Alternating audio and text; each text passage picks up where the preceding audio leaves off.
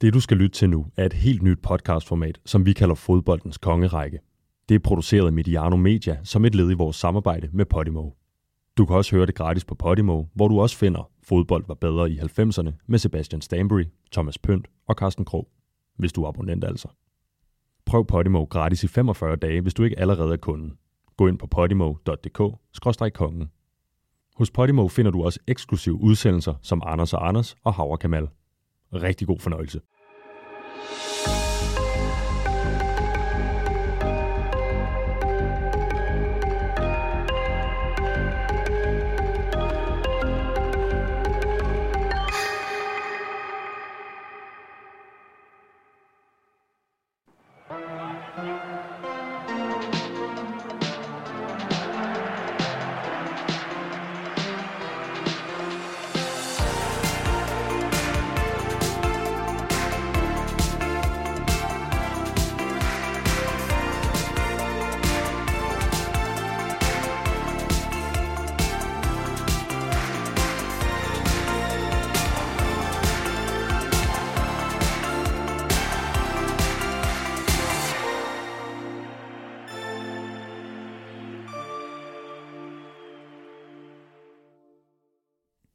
Francis, hvorfor fortjener Dennis Bergkamp at blive optaget i fodboldens kongerække? Jamen det gør han, fordi han, øh, han kombinerer to rigtig vigtige ting. Øh, han eller kombinerer det æstetiske, det tekniske, det alle folk kan lide at, at se på, øh, rent fodboldmæssigt. Og så vil han vinde det er to elementer, som, øh, som er enormt vigtige, og han var dygtig til, til begge dele. Så um, ham skal vi tale om, og ham skal vi dykke ned i. Ja, det synes jeg, vi skal, fordi at det, er en, det er en mand, som går lidt under radaren den dag i dag, hvis du spørger mig. Altså, det mediebillede, der er, det, øh, der fylder han ikke lige så meget, som, øh, som hans meritter fortjener. Det har måske også været med til selv at gøre, Jan. Hvis du skal putte tre ord på Bergkamp, hvad bliver det så? Jamen, det er elegance, øh, højde, og så også effektivitet. Mm-hmm. Sebastian, det var dig, der valgte Dennis Bergkamp i sidste uge, da vi talte om Ronaldinho. Hvorfor egentlig Bergkamp? Jamen, fordi jeg synes egentlig, at han er en lige så seværdig fodboldspiller, som Ronaldinho var. Men han er en helt anden type. Ronaldinho, han var en kunstner. For mig er Dennis Bergkamp en analytiker. Han var formået bedre end mange andre at kombinere teknik og intelligens. Du lytter til anden episode af fodboldens kongerække her på Podimo. Mit navn er Kenneth Hansen, og jeg har igen i dag selskab af Francis Dico, Jan Mikkelsen og Sebastian Stanbury. Gutter, i sidste uge der talte vi om Ronaldinho. Jeg synes egentlig, vi fik sat meget godt ord på, hvad han var for en gut, både på og uden for banen. Også hvad han kunne med en bold. Jeg har faktisk øh, været nede og øve mig med mine øh, døtre på Elastikon i går, øh, Jan. Det gik ikke så godt. Det var også det, vi talte om. Det er, ikke nogen, det er ikke nogen overraskelse, vil jeg sige. jeg ved ikke, jeg tror, om du trækker en forstrækning eller lignende, hvis du skal ud og forsøge den her. Øhm, en af de ting, som vi fremhævede mest, det var noget det, du nævnte, Sebastian, med hvor kort tid, at øh, Ronaldinho han var på toppen. Jeg tror, det var fem år, du sagde, i, i sidste uge det var ikke det samme, der gjorde sig gældende med, med Dennis Bergkamp. Nej, og det, det synes jeg, vi skal tale om. Det er faktisk, hvor, hvor lang en karriere er. Det var også sådan længere, den er, den er længere, end mange nok lige tror. Ja, 20 år, mm. og øh, det giver også lidt under radaren for mig, at han faktisk har været topscorer i Holland i sine yngre dage, og hvor hvor godt ud han så i den der stramme Ajax-trøje i slutningen af 80'erne, begyndelsen af 90'erne. Han var, han var en fed spiller. Og indertrøjen også. Han er også flot i indertrøjen. Ja, det var også en fed trøje. Det var også ja, en fed trøje. En fed trøje. Alle ser næsten godt ud i indertrøjen, ikke? og det er jo Arsenal-mand, så jeg har glædet mig ekstra meget til i dag. Øh, han har aldrig været en af dem, der faktisk har været højst op i hierarkiet, sådan Arsenal-perspektiv for mit vedkommende. Måske fordi han kom til, øh, jeg blev fan af dem i 99, og øh, dengang var udbuddet af det, man kunne se af fodbold, ikke lige så stort. Så det var mere nogle franskmænd, som jeg forelskede mig i, men han var jo også med til sådan at, at kickstarte det nye Arsenal, og det som gik fra boring, boring Arsenal til knap så boring i, i begyndelsen af noget. Det kan vi tale om senere. Jeg har faktisk allerede mest lyst til bare at hoppe til det der med kaminhylden, hvor vi skal have placeret ham i forhold til, selvom vi kun har et navn op nu her, Ronaldinho. Jeg synes allerede, det er svært det her med foran, bagved. Det kan vi tage senere hen. Skal vi ikke lige springe ud i en øh, blå bog, lidt faktuelt omkring øh, Dennis Bergkamp. Hvad vandt han? Hvad var han for en person? Han øh, er født Dennis Nicolas Maria Bergkamp i maj i øh, 69. Der er faktisk rigtig mange af de her hollændere, der har øh, kvindelige mellemnavn, Francis. Det kan være, at du kan gøre os øh, klogere på det. Det kan jeg faktisk ikke. Nej, det, jeg har bare stusset over det. Jeg, kan også, jeg tror, at Ruth van Nistelrooy er også, har også et, et kvindeligt øh, mellemnavn, også øh, nogle andre spillere. Ruth Birgitte. ja, det er noget af det. Jeg blev mærke i, øh, at han er jo opkaldt efter Dennis Law. Ja. øh, den her gamle Manchester United, skotske Manchester United-angriber. Og i bogen om Dennis Bergkamp, Stillness and Speed, der forklarer det, der, der, der siges det, at han, øh, at de så en af hans brødre mente, at der skulle et ekstra N end Dennis Lore med et N, øh, Dennis Bergkamp med to N'er, fordi det så mindre piget ud på en eller anden grund, hvis der var to N'er i, mente øh, Dennis Bergkamps bror. Men det forklarer så bare ikke, hvorfor han så hedder Maria til efter mellemnavn. Forældrene tænkte, der skulle et eller andet feminint ind i hans navn. På Åbenbart. måde. Ja. Han er altså hollænder, nåede at spille 79 landskampe og score 37 mål for øh, Oranje, aktiv i øh, tre klubber fra 86 til 2006. Først i Ajax, så i Inter, og så 11 år i Arsenal. Han vandt fire nationale mesterskaber, et med Ajax, tre med Arsenal. Kåret til øh, årets hollandske fodboldspiller to gange, nummer to i Ballon d'Or, afstemningen i 93. Årets spiller i Premier League i 98, og så blev han øh, sidste år optaget i Premier Leagues Hall of Fame. Hvad hæfter jeg mest ved af nogle af de her meritter, som jeg lige har ridset op? Andenpladsen i Ballon d'Or i 93. Ja.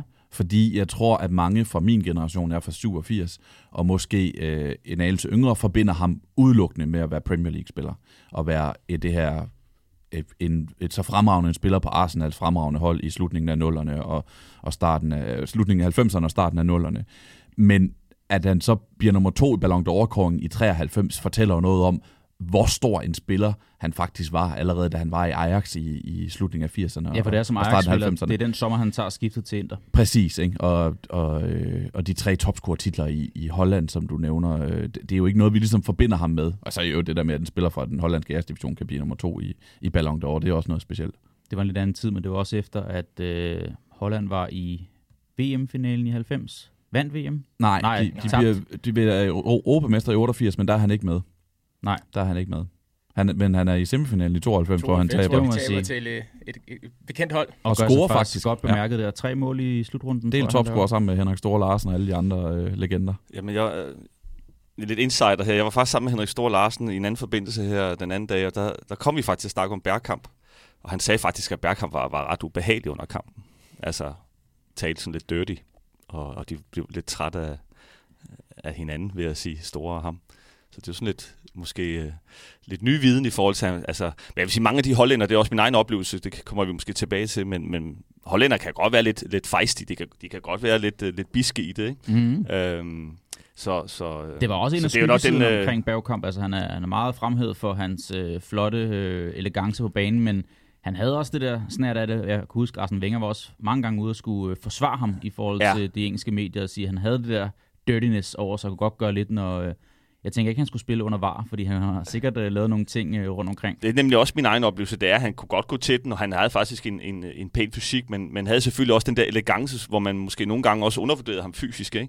Men, øh, men det var i hvert fald, hvad, hvad Store sagde til mig der, altså, når I skal snakke om Bergkamp, ja, ja han var sgu... Øh, han var faktisk lidt irriterende under den der semifinal. ja. Men det er også det, jeg mente med at kombinere de ting med, i forhold til elegancen. Det vi ser med, med øjnene, øh, og så de ting, som øjnene ikke lige kan fange. Altså det der med at ville gå den ekstra mil for at ville vinde. Altså der er jo ingen tvivl om, at, øh, at hvis vi, hvis vi antager, at han er et af, af Johan Cruyffs øh, disciple, så er det vigtigste for Johan Cruyff var jo også at vinde, men også at få det til at se seværdigt ud. Og når du kommer igennem Ajax som akademispiller, øh, så, så får du bare det der ind øh, fra start af. Og det havde han, og det er også derfor, han klarer sig så godt i, øh, særligt i, i Premier League, hvor der er rigtig, rigtig meget fysik. Altså det er ikke en, du bare kunne... kunne øh, Jamen, du kunne ikke, du kunne ikke øh, værfe ham væk. Du kunne ikke øh, gøre ham øh, usikker på, på nogle af de aspekter, der skulle til for at vinde øh, en, en fodboldkamp. Han har også fået nogle røde kort igennem sin karriere. Ja, det han, det. Ja, ja. og han var også en type, der sådan... Altså, han, kunne, han havde nok en sort bog, ligesom øh, Stig Tøfting han havde, fordi han kunne godt, altså, han kunne godt gik igen og, og lave nogle små svinestreger, hvilket selvfølgelig også giver respekt øh, som, for en spillertype som ham i, i Premier League, som han havde så stor succes i. Der var en, der er en myte omkring, øh, han var en stor årsag til, at Robert van Persie skiftede fra Feyenoord til øh, Arsenal i begyndelsen af nullerne. Der var også en kamp, hvor at, øh, van Persie som ung var rigtig overtændt i en kamp mod Southampton, hvor han fik gul gult kort, og hvor han i pausen, øh, hvor Arsene Wenger siger, jeg, jeg kommer til at skifte ud, hvor Bergkamp sagde, "Ah, bare lad være med det, han kan godt tolke det, og øh, han kan godt øh, Tøjle det. tøjle det og styre det. Han fik så et rødt kort, og så, øh, så sad de angiveligt bagefter de to holder og sagde, hvor Bergkamp sagt sådan, det kunne jeg sgu også godt have fundet på. Så, så øh, han havde også det der, øh, den der side sig. Sebastian, du og jeg har medbragt lidt litteratur på øh, bordet i dag. Dennis Bergkamps øh, selvbiografi. Stillness and Speed, en af de bedste titler på nogle af de her biografier, der er. Mm. Fordi den indrammer meget godt, også bare billedet på ham med de der blå øjne, havde kælenavnet The Iceman, det her intense blik, som der også var i hans spil. Han var en meget intens spiller, synes jeg. Og så jeg, jeg gav mig for bare, du har skimtet lidt mere, har du øh, løftet sløret for, inden vi trykker optag, end jeg har gjort. Jeg læste bare lige første kapitel igen, som der hedder The Wall. Og The Wall indkapsler også meget godt for mig, hvilken spiller han var, Dennis Bergkamp. For der beskriver han, hvordan han boede i en boligblok og kiggede ned på øh, boligblokkens andre børn, der rendte og legede dernede. Men han synes, det var lidt øh, ustruktureret, den måde, de øh, greb det her fodboldspil an på, med at det bare var efter middag, løbe ud og spille, og sådan, ikke rigtig have gjort sådan nogle forberedelser. Men han sad og jagtog dem, gjorde sig notitser op i hovedet, og han spillede også rigtig tit op af bymuren, The Wall, fordi han elskede den måde at finde ud af, hvordan bolden faldt ned igen, og, og læste dens mønstre på, hvis han sparkede lidt højere, hvordan øh, bouncede den så tilbage på væggen og sådan noget der. Beskriver det ikke meget godt, hvad for en type fodboldspiller han var? Jo, fuldstændig, og det er også derfor, jeg kalder ham en analytiker, fordi han er jo netop ikke kunstner. Altså, han siger selv i bogen, at han hader kunst for kunstens skyld. Så når han laver alle de der vanvittigt smukke detaljer, som han har lavet flere af end de fleste andre i hele fodboldhistorien, til sammen nærmest, så var det ikke for, at det skulle se godt ud. Så var det, fordi det var et middel til at vinde fodboldkampe, som Francis siger. Og han siger jo også det der i, i bogen, det interesserede ham faktisk ikke at lave driblinger. Det interesserede ham næsten ikke at skal, øh, lave mål. Det interesserede ham at kontrollere bolden. Mm. Kontrol, det var det, det handlede om for ham. Og der er et andet citat i den her bog, som er meget fint. Jeg tror, det var den bog, eller også var det et andet sted, jeg fandt, at bag enhver aflevering skal der være en, et budskab eller en tanke. Altså, han laver ikke noget for, at det bare sådan sender bolden videre. Han tænker over alle ting, han laver, og det var derfor, han kunne lave målet mod Newcastle, hvor han med ryggen til mål dribler rundt om en, en, en Newcastle-forsvar. Det er derfor, han kan lave mål mod Argentina i VM 98. Øh, det er derfor, han kan lave det fantastiske hattrick mod Leicester i 97, og så videre, og så videre, og så videre. Det er fordi, han tænkte hurtigere end alle andre, og han havde teknikken til at, at, at følge det op. Jeg, ja, jeg læser også et citat, hvor der stod, at hver bevægelse inden for kridtstregen tjente et formål. Altså, det er jo også meget godt indkapslende, hvad han var. Ja, og altså for at beskrive det sådan i, i sådan normale fodboldtermer, altså hans helt store styrke, hans absolut største og mest øh, styrke, det er hans første berøring. Og det kommer jo netop af den her, den her mur. Så hvis vi kigger, øh, nu er YouTube og Google, det er jo det er vores bedste ven. Så hvis man benytter sig af det, så kan du se alle hans berøringer, øh, svære som nemme bolde, den sidder der bare.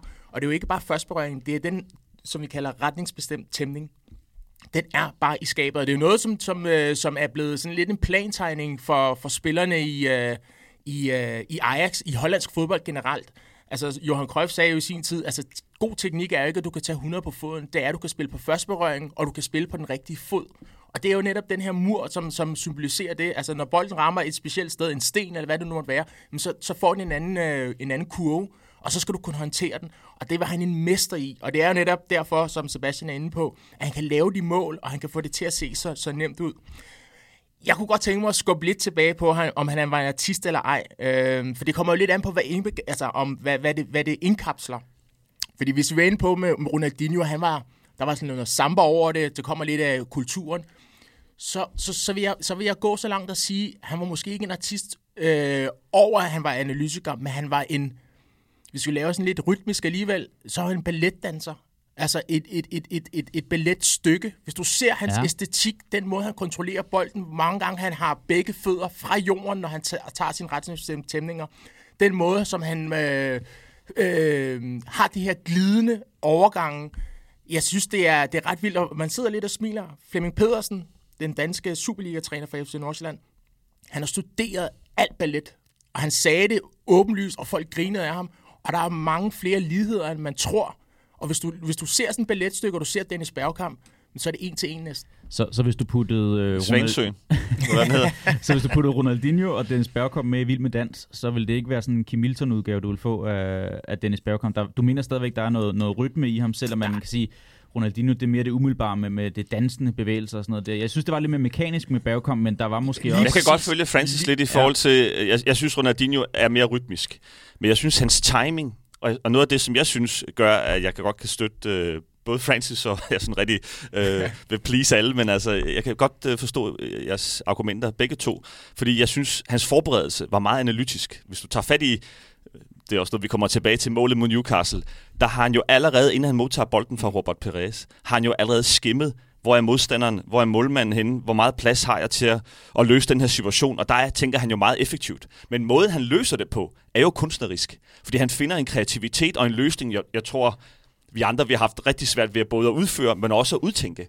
Så jeg kan egentlig godt forstå jer begge to. Jeg vil stadig sige, hvis vi skulle se en vild med dans, så tror jeg stadig, jeg, jeg vil tro, at Ronaldinho fik flere stemmer, og måske også var, var, var lækres for øjet. Men jeg kan godt forstå den der timing, som, øh, som du bliver draget af, Francis, fordi han, han havde nemlig en, en fed timing og, og forståelse af rytme, men udførte det måske sådan lidt mere, også fordi han har en vis højde. Ja. Det er også det, jeg mener, jeg, jeg har været inde og tjekke. Altså, står til 1,83 på Wikipedia. Det, det nægter ja, jeg tro på er rigtigt. På. Det nægter jeg tro på. Det kommer ind på senere.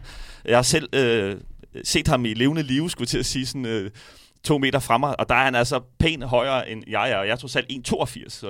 Men, men anyway, jeg kan godt forstå uh, den der elegance kombina- kombineret med den der analytiske del, uh, fordi den forudsenhed, han havde, gjorde, at han kunne kontrollere situationerne, fordi han var lige skridt foran de fleste.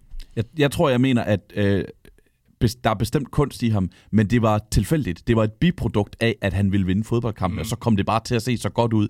Det var ikke et målsætning for ham, at det skulle øh, at han skulle lave fede detaljer for publikums skyld, som det var helt tydeligvis var for Ronaldinho og, og spillere som ham.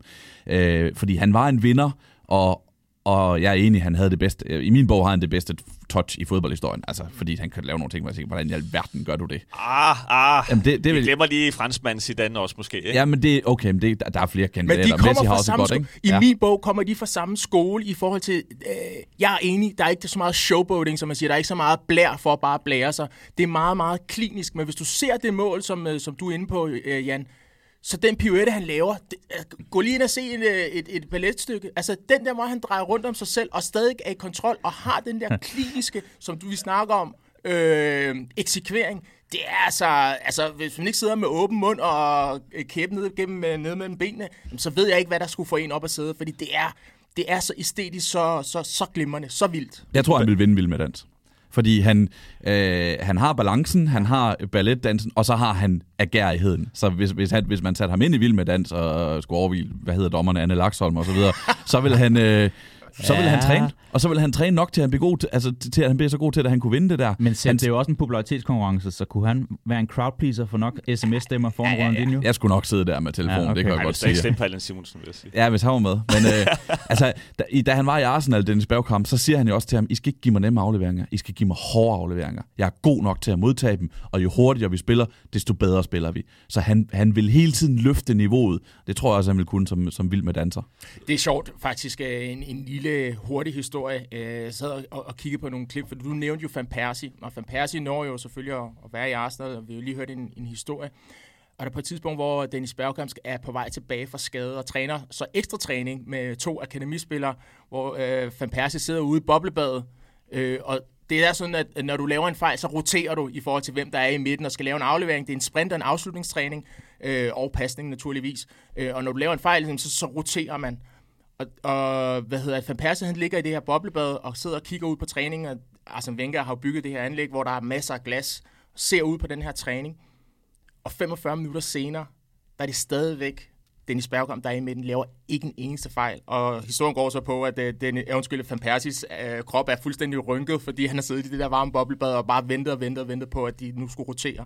Så altså, det der med, det taler lidt til din pointe, det der med, hvis han, hvis han øh, dedikerer sig til noget, så så vi jo resultatet. Altså, det er jo, det er jo, øh, det er jo meget, meget klinisk, det han, øh, han foretog sig. Og der snakker vi i slutningen af Bergkamps karriere, for jeg mener, at Van Persie kommer i Arsenal ja. 2003, og Bergkamp slutter sin karriere i 2006, så, så det er ikke i, i midten af hans prime, det er mod slutningen af hans karriere, men hvor han stadigvæk gør det ypperste for at være skarp, hvis uh, Wenger skulle få brug for ham. Det, det er ret imponerende bemærkelsesværdigt. Jan, det med, med The Wall, som er overskriften på kapitel 1 i den her selvbiografi, uh, Stillness and Speed, du arbejder med, med yngre mennesker, med, med fodbold og sådan noget der. Kunne det ikke være en, en guidning at sige, sæt jer ned og studere, hvad Dennis Bergkamp kunne for at, at lære lidt af de her ting?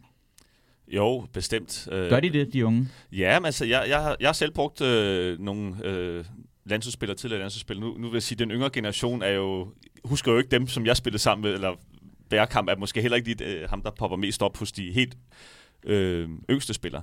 Men for eksempel som Thomas Grausen har jeg jo tit brugt som eksemplar i forhold til at gå hjem og se noget YouTube, eller øh, David Beckham, i forhold til sådan, øh, de lange overleveringer, indlæg, diagonaler osv., som jeg synes... Øh, is, især er en, en udfordret øh, sparkeform hos, hos øh, mange, der skal lære at spille fodbold, øh, når de skal til at have det lange spark med. Så det, jeg har bestemt brugt nogle, øh, nogle videoer på, på kendte spillere. Jeg vil sige, at Bergkamp er jo en, en mester i første, første berøring. Der, der er ikke noget, der hedder tæmning mere, Francis. Skal jeg sige sorry. sådan rent i, i forhold til sådan DBU-terminologien. jeg er jo også DBU-instruktør, så jeg er lige nødt til at forsvare faget lidt.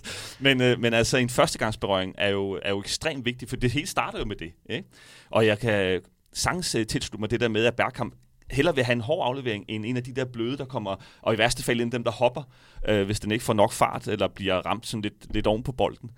Øh, så, øh, så var han øh, stensikker i, at hvis den kom hårdt, jamen, han, og han var også stærk nok til at kunne holde folk øh, bag sig. Han var jo tit fejlvendt. Han var ikke verdens hurtigste spiller. Han var ikke sådan en dybdeløber. Så når han fik den øh, fejl, øh, fejlvendt, så var han ekstremt dygtig til at holde fast i den, og endda også vende på folk. Øhm, så, øh, så Bergkamp kunne sagtens være et, øh, et YouTube-emne øh, til, til øh, yngre spillere. Bare så længe du kalder det første berøring, ikke first touch, eller man siger possession. Altså, lad os bruge de danske termer, der er rundt omkring. Men, men i Ja, forhold jeg, til... prøver, jeg prøver at sige. Ja, I, det er i, I forhold til det, du siger, det er jo lige præcis det, der gjorde ham... Nu, nu skal jeg passe på, fordi der er rigtig mange dygtige spillere, men en af de allerbedste, og derfor vi taler om ham i kongerækken, som, det, nu bruger jeg altså et engelsk term, det er jeg ked af, men fint. second striker, altså spillet som den her angriber bag den forreste angriber. Det er jo lige præcis de der elementer, som du skal have i spillet, og der var han jo, der var han jo både stærk nok, han var visionær nok, han var klinisk nok, han var øh, forseende nok til faktisk at få sin holdkammerater også til at kunne agere i det her, samtidig med at han også fik lov at spise af tallerkenen. Han fik stadigvæk lov til at komme til sin ret. Men var det også bare en del af en fodboldspillers evolution, det med, at han blev lidt langsommere, fordi i hans yngre år på Ajax var han jo øh, den, den forreste mand, og man så mange af de her afleveringer, han fik hen over toppen på forsvaret, Ja. kontrollerede den i, øh, i luften og afsluttede på, på sin anden berøring, inden den ramte øh, jorden igen. Jamen, det, det, I vil faktisk gå så langt at sige, det er mere timing. Det er mere det her kalkuleret, Ja, ja, som uh, Sebastian er inde på. Og Og det var hans reelle sådan, fysiske øh, hvad hedder det, hurtighed. Det der med at læse spillet, være skridt foran, placere sig rigtigt, øh, være på kanten af offside, nogle gange gå, gå, gå ned i banen. Altså det der med os at binde et spil sammen og være total øh, fodboldspiller, øh, Øh, det er jo noget, du får ind på akademiet, og det var han jo enormt god til. Jeg, jeg, jeg bliver mere og mere over i din bog, fordi øh, du, du lærer så meget gennem hollandsk fodbold, og gennem, øh, gennem øh, især dengang. Der, der, der, når du kommer ind på akademiet, da Bergkamp kom ind på akademi- akademiet, du, du lærer at spille alle positioner. Så han forstod jo også godt, hvad en forsvarsspiller gjorde i nogle af de der situationer. Det er også derfor, at nogle af de bevægelser, han laver, det er så timet, og det er så vel øh, kalk- kalk- kalkuleret i forhold til, jamen, hvis jeg var forsvarsspiller, så ville jeg gøre sådan, og derfor er jeg nødt til at lave en kontra på det. Hans kontra på en, på en forsvarsspiller, den er så vild, at, øh, at han fortjener en, øh, en høj plads i, i kongerækken for mig. Jeg har det der med ordet pioner, synes jeg også, han er lidt, fordi at for mig var han også en af de første, der blev de her udlandske offensiv stjerner, der kom til Premier League. Man kan sige, Cantona kom måske lige et år eller to før, men så var det ham, og sidenhen så fuldt Paolo Di Canio, Sola, øh, David Ginola og, og sådan noget der. Var han ikke også med til ligesom, ligesom at få Premier League op på den hylde, som den er i dag? Jo, helt sikkert. Han, han kom jo med noget andet, øh, end det Premier League havde været, samtidig med, at han så kunne komme ind og passe ind i det, som Premier League også var. Fordi han kom med noget flair og noget øh, kontinentalt øh, spilintelligens og teknik, som Premier League måske, eller engelsk fodbold måske ikke har været defineret ud fra i, i rigtig mange årtier. Det var han en af dem, som ligesom var med til at, at starte den bølge, eller i hvert fald et, et billede på den bølge i, øh, i 90'erne og var med et, et billede på, hvad Arsenal blev til, i forhold til, hvad Arsenal havde været fra boring, boring Arsenal til det her kontinentalt spillende øh, tophold. Samtidig med, som jeg siger, at så passede han jo også ind, fordi der var stadigvæk den der mentalitet, øh, og, og, og altså, at man skulle give sig, og at man skulle kaste sig ind i taklingerne og sådan noget. Det, og det vendede han sig jo til. Der er jo en anekdote om, at i en kamp, hvor... Øh, at da han har været der et stykke tid, og han spiller blændende og er dygtig, så kommer Tony Adams hen til ham, og så siger, siger han til ham, Dennis, nu har du været her i, i, i, i lang nok tid, og du spiller godt nok, men, men du skal være bedre endnu. Du skal være endnu bedre. Hvor meget ved du egentlig det her? Og det tager Dennis Bergkamp bare til sig, og så eks- ekspanderer det, altså så eksploderer han bare derfra. Og der havde han jo brug for, at, at uh, Tony Adams ligesom hæve fat i ham og sige, der er en anden måde at gøre det her på, vi skal være all in hver gang, og den tog han til sig, fordi det kunne han også godt. Okay. Vi har sådan cirkuleret rundt om det. Der er blevet nævnt Newcastle, der er blevet nævnt et mål mod Argentina, et hattrick mod Leicester. Lad os prøve at gå til en af de her faste holdpunkter, hvor vi taler om karrierens højdepunkt, og måske også et lavpunkt. Jeg synes, det var svært at finde her i forhold til vores øh, snak sidste uge om, om Ronaldinho med et lavpunkt i Bergkamps karriere. Skal vi ikke lægge for med højdepunktet? Jo, måske er det det samme, måske er det ikke, men det- det- øh, en vi af jer kan lægge for land. Ja, men vi har jo nævnt det, øh, men jeg vil godt lave en lidt anden vinkel på, på det der Argentina-mål. Øh, Argentina-mål Er det det, du har fremhævet? Det er det, jeg fremhævede, Ja. ja. fordi der, det, det, det beviser jo lige præcis noget. Det du lige har nævnt, altså hurtigheden eller ikke hurtigheden, men det der med at kunne løbe på sidste linje og finde timingen. det var den- det 90. minut. 90 minutter, det kommer jeg til. Okay. Den aflevering, han får, øh, det timing, der skal i, og alt det, han skal gøre efterfølgende for at score det mål, øh, det indkapsler jo lige præcis alt det, han er, han er i. Men min vinkel er jo faktisk, det speak, der er, øh, det hollandske speak, det er legendarisk. Ja, det er det er lige så legendarisk som målet. Det, det, er, det, I næsten, fordi han, han når lige at sige, ja, men øh, den står 0-0, nu skal vi ind i ekstra tiden og sådan noget der. Og, og den måde, han går amok på, det, det, det, det er jo sådan en pendant til det brasilianske, når de scorer goal og sådan noget. Han siger, Dennis Bergkamp, Dennis Bergkamp, niet besyret. Altså, han går, han går virkelig, virkelig altså, til den. Og det er blevet næsten lige, lige så legendarisk som, som selve målet. Øh, så, så jeg vil gerne øh, dedikere noget af det til, til målspeaket. Det er, det er fuldstændig forrygende. Det er lidt ligesom, øh, skyder han, nej, han venter, bla bla bla. Ja, Øh, Hudli Hud i 92 Ja. og sådan noget. Det er Ja. pendanten til det. Ja, og det, laver, det, det er altså på baggrund af det mål, som Dennis Bergkamp laver. Ja, jeg, jeg, jeg har også den der. Altså 4. juli 1998 som, som hans højdepunkt. Ja. Fordi han kommer på baggrund af det, jeg synes var en bedste sæson i Arsenal, hvor de vinder mester, Arsenal vinder mesterskabet, han bliver årets spiller, han har været helt suveræn i den her sæson. Øh, og så kommer Holland til VM. Det er en VM-kvartfinale. Alle kigger på, alle hele verden sidder og kigger på lige præcis den kamp på det tidspunkt. Og så laver han det mål der. Øh, de der tre suveræne berøringer. Der er et citat fra Roberto Ayala, som er ham, han snyder i situationen. Vi kan lige beskrive mål. Har vi gjort det? Han får den lange aflevering, tager den ned i luften, mm. tager, bruger en berøring mere på at få den forbi Ayala tilbage, og så højre benet igen over et langt hjørne med ydersiden. Og Roberto Ayala, hvis dem der kan huske ham, han, var, altså, han er en ægte forsvarsspiller. Det handler om at forhindre mål. Han har jo siddet, han, han har jo er citater, sådan, hvor han siger, at han har siddet og kigget på det der mål, jeg ved ikke mange gange, han kan ikke finde ud af, hvor hans egen fejl laver. Altså han kan ikke finde en fejl, han laver i den der situation. Jeg kan godt lide, at han sidder og kigger på det for at finde sin egen fejl, sådan taler han ægte forsvarsspiller, ikke? men jeg kan bare ikke finde den, fordi der er jo ikke noget at gøre, og det er en verdensklasse forsvar. Og så har han en assist i den kamp, som er faktisk lige så god, som målet er. Altså en helt utrolig assist til 1-0, som, øh, hvor Patrick Kluivert han scorer hvor der kommer en alt for hård aflevering fra øh, Ronald de Boer. Det er, sådan, det er nærmest et spark.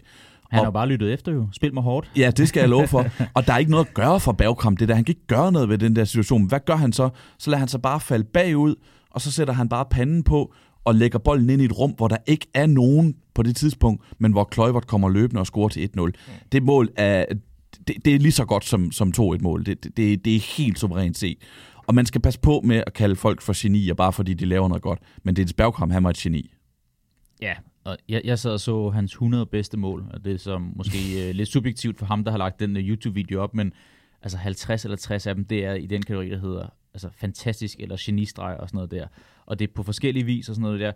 For, for Frank de Boer, nu var du lidt efter hans øh, tvillingbror Ronald for en aflevering, for Frank de Boer nok credit for den øh, lange aflevering. Det er, det er jo 60 meter men eller sådan sige noget, og Bergkamp piller den bare ned lige for foden. Jamen, skal jeg sige det, hvorfor han ikke gør? Fordi det er jo så atypisk hollandsk. Den der lange aflevering, den hører ingen steder hjemme normalt i deres øh, terminologi. Ah, det er forbudt. Øh, det er forbudt, men Ja. det, hjæl- den hjalp lige der, så, så nej, han har ikke fået nok kredit for den, vil jeg sige.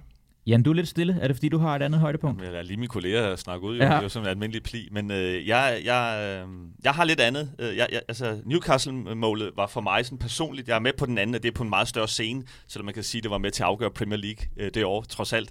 Så det er, det er en pæn scene alligevel, men jeg, jeg anerkender fuldstændig, øh, at VM er noget helt, helt specifikt, øh, specielt, og, og det er jo sådan helt unikt at, at præstere på den scene. Men jeg synes målet mod Newcastle, også fordi jeg gik ind og læste omkring Arsene Wengers take på det, at han, øh, han synes jo også, det er de, de flotteste mål, og jeg tror, det er blevet kåret af Arsenals fans til det bedste solomål.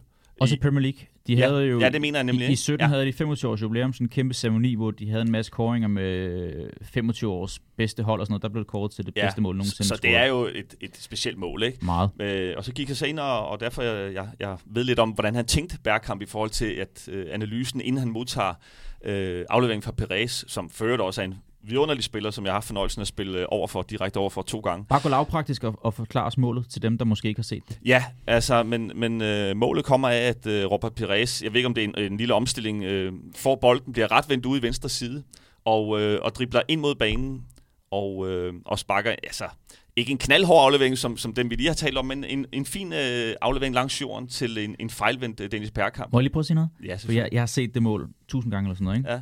Lægger du mærke til, at Pires han skal til at slå den en gang, venter et halvt sekund, det kan man ikke se, men tænker du, at Bergkamp han viser et eller andet, hvor han vil have den henne, eller sådan noget, der gør Det det? kunne han sagtens gøre. Han fordi kunne han, sagtens være en, der Ja. afleveringen første Ja. gang, og så venter han lige lidt, tager lige sådan en lille øh, ned med skuldrene, og så kommer afleveringen igen. Ja. Så måske Bergkamp lige har peget, eller det har jeg Ja, så tænkt på jeg sige, mange det er jo to spillere, som vi... Øh, altså, Perez øh, kommer måske ikke med i kongerækken, men jeg synes, han kunne er jeg faktisk en sindssygt dygtig spiller. Han havde nogle år, hvor han var sindssygt dygtig, synes jeg, og præsteret på et ekstremt højt niveau, også på det franske landshold. Men anyway, der- det er jo to øh, spilintelligente spillere, som sikkert også har en god forståelse af hinanden. Men han får i hvert fald øh, i første omgang en lidt svær bold, siger han også selv. Han havde faktisk regnet med, at den kom et andet sted. Øh, så, så jeg ved ikke, hvor meget der var, der var aftalt, men han lykkedes jo og, og med venstrepoten at spille den rundt om sig selv og rundt om modstanderen, og, øh, og afslutte igen med venstrefoden, inden Shea Given kommer ud øh, og kan gøre noget ved det.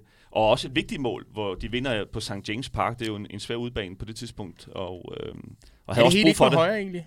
Jo, han lægger det med højre. Han ligger med Lægger højre. den med højre? Ja, Ja, undskyld, der ja. drejer han. Ja, det er rigtigt. Sorry. Ve- han får venstre- vendt, det var det, det var det, mit argument var egentlig. han får Venstre, som ind i egentlig venstre. også er lidt den forkerte vej at lægge den, men det er den eneste mulige vej, hvis han skal lægge den rundt om Nikos Dabizas også, ikke? Ja, Ja. Ja, men øh, min, min pointe var lidt, at han tager den faktisk med, med venstrepoten, og så Mhm. får han alligevel drejet øh, på meget kort øh, rum. Så ja, med højre selvfølgelig. Men øh, for mig ekstremt elega- elegant, og, og får egentlig sat alle de ting sammen, som jeg synes, vi, vi alle fire på en eller anden måde har, har prøvet at argumentere for, hvorfor vi synes, han var speciel. Og, øh, og det synes jeg, det mål, det, det, det viser, og er blevet sådan et ikonisk mål også. Og man skal også bare kunne se den en gang for at se, at det var fuldkommen overlagt, fordi han er jo allerede ved at dreje i den her, han flikker bolden med venstre, så drejer han allerede, og, og ham, den græske forspiller, han står helt saligt bare og kigger til. Jamen, jeg tror ikke, hvis det var tilfældigt, tror jeg ikke, han, øh, fordi han netop ikke var specielt hurtigt, øh, så tror jeg ikke, han kunne have gjort det andet, end det var tilrettelagt og, og timet perfekt. Det- Så det er med- fantastisk mål. Ja, absolut. Jeg er fuldstændig enig, men det man glemmer, øh, jeg tror, det var den detalje, som du øh, ville, øh, ville øh, ligesom have fået highlightet her i forhold til, om han lige peger og viser øh, Robert Pest. Det man glemmer, det er, at den bold, der kommer fra midten, det er altså Dennis Bergkamp, der spiller den ud til Perez og kommer i feltet. Så de der Premier League, øh, det, det der skal til i Premier League for at komme ind i feltet og slås og være de rigtige steder, det havde han jo. Og det er igen, øh, det er ikke for at hoppe op på ryggen af Sebastian, men Sebastian har jo sagt, at det er meget kalkuleret. Altså han laver, så den her halve omstilling, det er, jo, det er jo en åbningsbold, som han selv laver, for så at komme ind i den her position. Og underbygger det måske også, at han har været, altså, lige taget et højintens løb, Ja, ja. for så at tage Ja. den der kontrollerede, øh, retningsbestemte tæmning. Find de rigtige positioner ja. hele tiden. Det er helt unikt. Og noget af det, der også går igen for det, du siger med øh, Ayala, der har siddet og analyseret i hans øh, aftentimer, enten i Valencia-dagen eller hjemme i Argentina.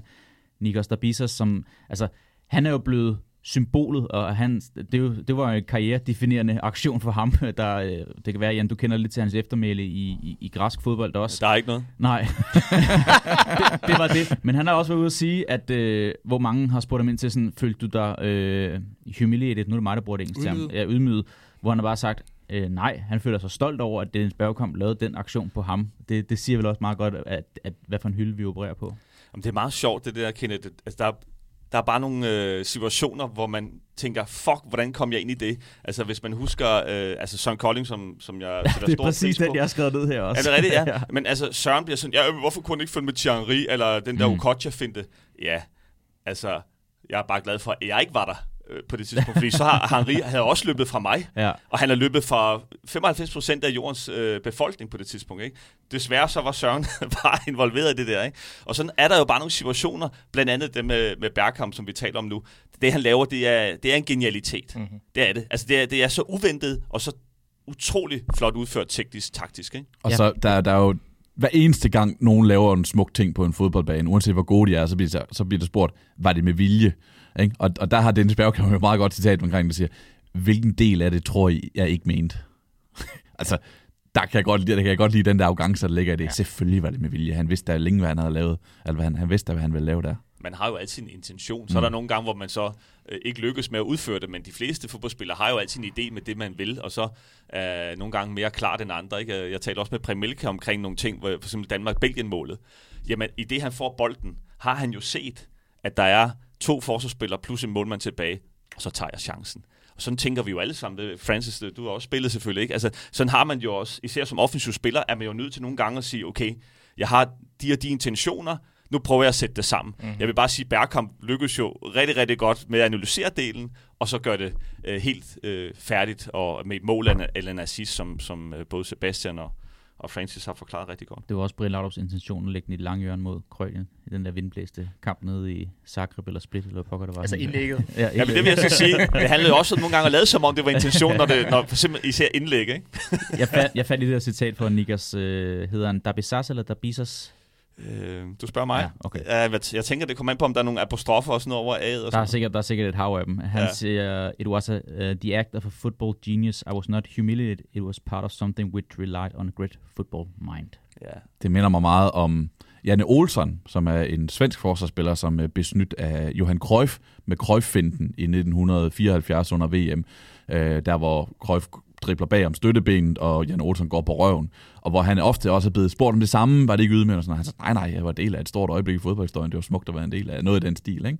Det, det er lidt det samme som det her. Jeg vil ja. sige, at få en tunnel, at få en tunnel, hvor det så ender med en scoring, det, det, altså, det vil jeg selv være rigtig ked af. Ja, det kan jeg skrive Francis, på. Ikke? Altså, øh, det vil jeg sige, det der med at få en tunnel er totalt øh, på en eller anden måde, øh, også i fodboldspillers øh, ja. øh, lounge.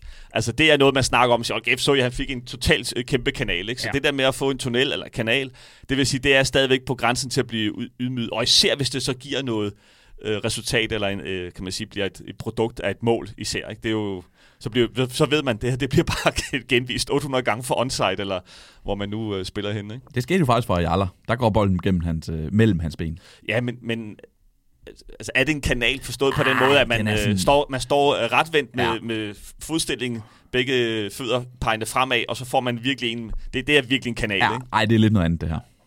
En lille øh, kuriositet var også, at øh, Bergkamp havde stået over for Tabisas i 98, hvor Arsenal vinder 3-0. Bergkamp laver to mål der Bisas for rødt kort, så de havde sådan lige... det var hans bedste dag. og det var på et straffespark begået mod Dennis Bergkamp, som Bergkamp så efterfølgende omsatte, så øh, ja, øh, han havde overtaget på, på den øh, Kenneth, må jeg, må jeg lige sige, at, og det er jo faktisk i forhold til det negative.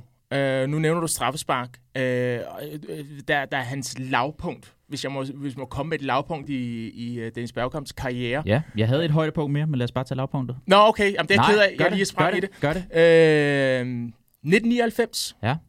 Manchester United vinder the triple pokal, FA Cup semifinal. Det var en hård sæson. Det var en hård sæson, og det er også der, hvor Manchester United er på vej altså i raketfart frem. Der har de altså et straffespark øh, i den replay, som øh, folk husker måske kampen, fordi Ryan Giggs laver det her fuldstændig mm. fantastiske mål. Øh, men Dennis Bergkamp har faktisk chancen for at score på et straffespark, som han misser. Peter Schmeichel redder. Øh, og i 1999, der brænder han. Og det er faktisk hans, den sidste gang, han sparker et straffespark for Arsenal. Uh, det er lidt Wikipedia-nyhed, men det er også et lidt et lavpunkt, fordi det var jo, når du lige nævnte han er jo bare straffesparkskytte. Han var jo en af de her ledere. Uh, han tager faktisk ikke straffespark siden da for Arsenal. Uh, så det er, det er sådan lidt kuriøst, at de ryger ud, og, Ars, uh, undskyld, og Manchester United ligesom uh, genfødt, så at sige. United har, er det på 10 dage, de har tre sæsondefinerende kampe, tror jeg, med den der FA Cup mm. semifinal. De har en, en vigtig kamp i Premier League, og så også den her Champions, Champions League-finale, ja. der er helt vildt. Bergkamp scorer i straffesparkskonkurrencen i 92, gør Ja, det gør han. Ja. Og han scorer også mod Tafarel i, i VM 98 et år for inden og sådan noget, så det er rigtigt nok det. Og det er sjovt det der med ordet The Iceman og sådan noget. Han var jo ja. køligheden selv, men havde så nogle problemer åbenbart der, så, så, så valgte han så, ja. eller blev beordret til ikke at skulle sparke. Også en god målmand, han stod overfor. Ja, jeg, vil, ja, ja. Jeg, vil, jeg vil så sige, ja, det, gjorde, det, det er rigtigt. Altså, det, der så sker, det er, så skal Arsenal, de skal jo redefinere sig selv, så at sige. Og det gør de jo blandt andet ved at hente Thierry som jo var kapabel straffesparkskytte også i øvrigt. Så, så det, det, kan også have noget med det at gøre. Jeg ved ikke, om han kom ind og tog dem fra start af, men, men der havde de lige pludselig et arsenal af spillere, som, uh, som, som kunne tage de der straffespark. Men det var lidt sjovt at se en mand, som var så var så klinisk. Øh, og i, i forhold til det her Iceman, det er jo faktisk et, et, et, uh, kælenavn, som blev hængende i Amsterdam, da Kasper Dolberg kom til. Ja. Øh, jeg ved ikke, om det er direkte oversat, men det er lidt fordi, de havde den samme, sådan, øh, den samme adfærd øh, inde på banen. Og det var måske noget af det, hvis vi skal tale om et lav... Ah, skal vi gøre det der færdigt med højdepunkter? Ja, så gør det. du nævnte det også for lidt siden, øh, Sebastian. Det er hat på Filbert Street mod Leicester i begyndelsen af hans Arsenal-karriere. Det, hvor han for alvor cementeret, at nu var han der også. Også fordi det er tre forskellige måder, han laver målene på også. Men jeg hæfter mig med, at det er en kamp, der ender 3-3. Nu kigger jeg på Francis og Jan med jeres karriere. Jeg tænker ikke, I har lavet hat uden at vinde, men jeg, jeg, jeg satte mig faktisk til at, at grave, hvor ofte det var sket, fordi at, øh, han lavede det her mål og hat i 95, og der var alligevel lavet et par hat i øh, Premier League indtil da. Men jeg hæfter med, at, det kun var, at han var nummer 5 i historien i Premier League, der laver et hat uden at vinde. Og det var alligevel nogle store navne med. Alan Shearer har også prøvet det i 93. Matthew Letitia har prøvet det i 94. Dion Dublin i 95, og Fabrizio Ravanelli også i 95, og prøve at score et hat i en Premier League-kamp uden at vinde. Det må være sådan lidt mærkeligt, ikke? Jo, helt bestemt. Øh, og så kan vi sige, det er jo den, det er jo den hvor øh, for lige at færdig godt historien med det Leicester hat der, det er jo den måned, hvor øh, han bliver nummer 1, 2 og 3 i kåringen af månedens mål i, øh, i Premier League i, i Match of the Day, hvor to af målene for Leicester-kampen er en ja. del af det. Det, det. det siger jo noget om, igen, effektivitet, men også hvor, hvor skønt det var at se på.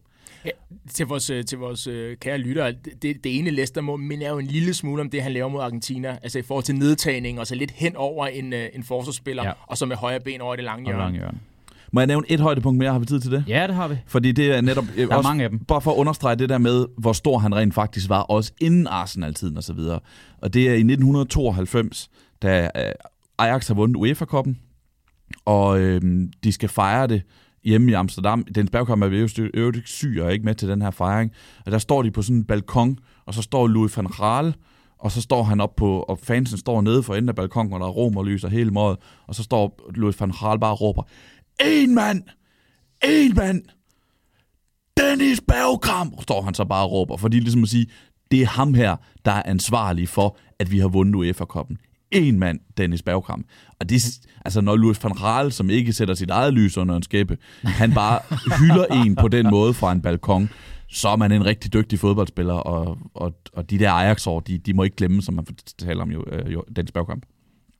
Helt enig. Også når man kigger på, på nogle af de her compilation-videoer med nogle mål. Altså, nogle helt vanvittige mål. Der var også nogle for, for Slatans første år i, i Ajax også, øh, blandt andet der, hvor han... Han dribler otte mand ja, i feltet. han ligger ned, eller andet, altså Berg kommer ned noget lignende, og han er, dem der, hvor han laver det, bold hen over toppen, i løb, tager den ned, afslutter, altså tager den ned med venstre, afslutter med højre, i samme bevægelse nærmest, og det der chip over målmanden, den der evne til hele tiden at fange målmanden på det forkerte ben, altså hvor han lige har fået lagt vægten over til venstre, så lægger han så han skal lægge vægten over på højre og sådan noget ja, jeg synes ikke, der har været nogen, der, der når om til sokkerholderen lige på det punkt. Han var jo glad for loppet. Og hvorfor mm. var han glad for loppet? Fordi som han analyserede, der var mere plads. Ja. Mm.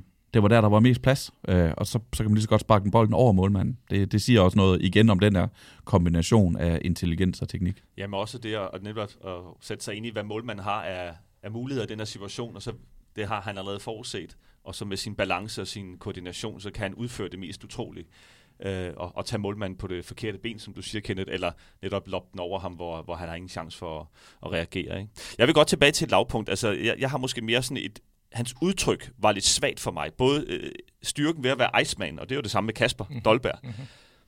Det er jo også, når de så lykkes, så synes man, det er, det er sådan lidt køligt, og det er sådan lidt overlænt, at, at man ikke jubler helt sindssygt og mister fatning, som vi andre gjorde.